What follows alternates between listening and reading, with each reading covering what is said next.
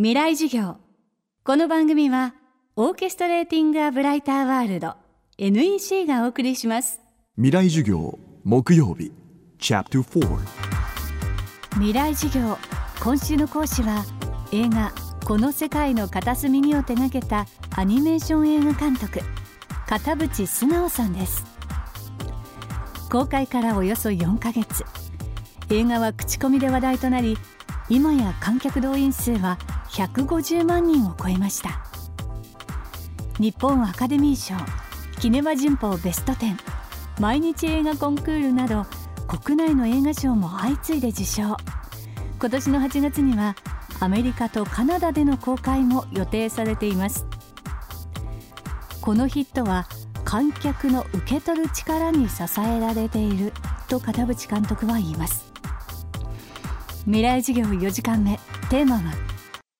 人間の想像力を信じて。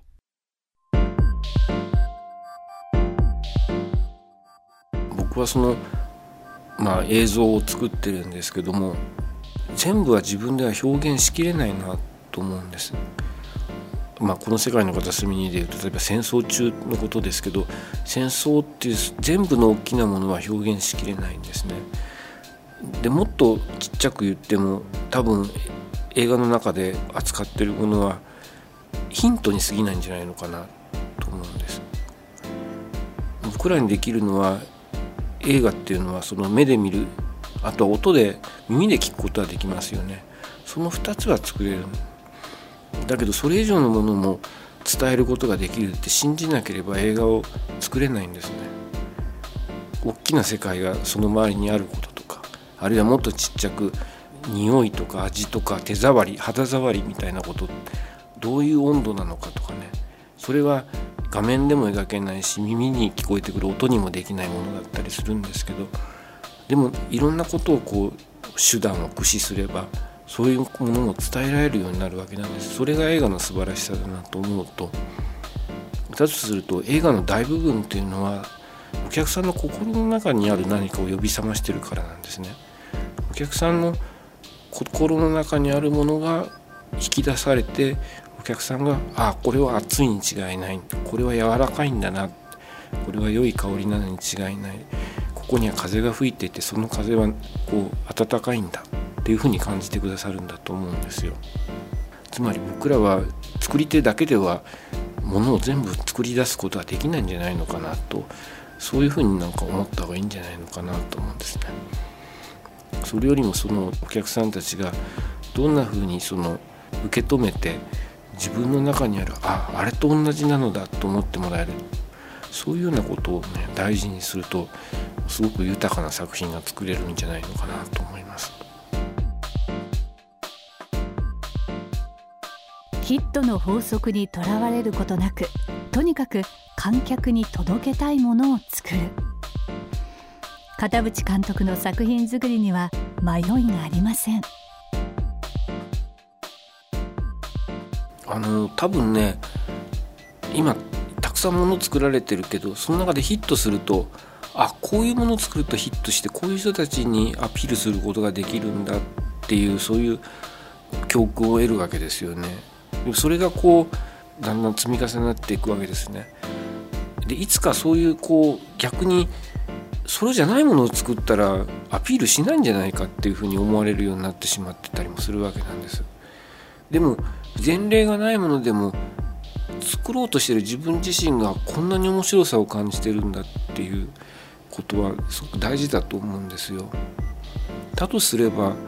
きっと自分だけじゃなくて、もっとたくさんの人たちが同じように面白いと感じてくれるに違いない。そこのところで感じたものを貫けるかどうかっていうことではないかなと思うんですね。で貫くための方法は一つしかなくて、同じように感じてくれる見方をたくさん得ていくことだけだったんじゃないかなと思うんです。自分一人が面白いと思って、他にも面白いと思う人が一人もいないんだったらそれまでなんですけど、自分が面白いと思って、でも僕も面白いと思うよ、私も面白いと思うっていう人が何人も出てきたら、多分世の中にはそういう人たちはもっとたくさんいるはずなんですよね。きっと新しい、でもたくさん仲間を得ることができた道っ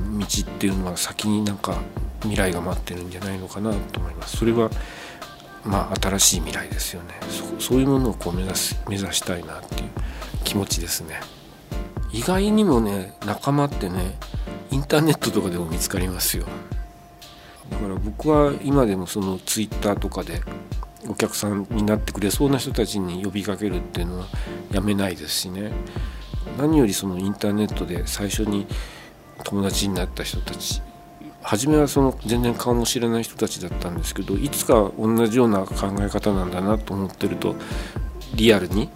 顔の見える世界で知り合いになっていったりもしますしね。そうやってたくさんこう出発点はどこでもいいと思うんですよ。仲間はどんな形ででも見つけていけるんじゃないのかなと思います。今週の講師はアニメーション映画監督片渕素直さん。今日のテーマは人間の想像力を信じてでした。未来授業、来週は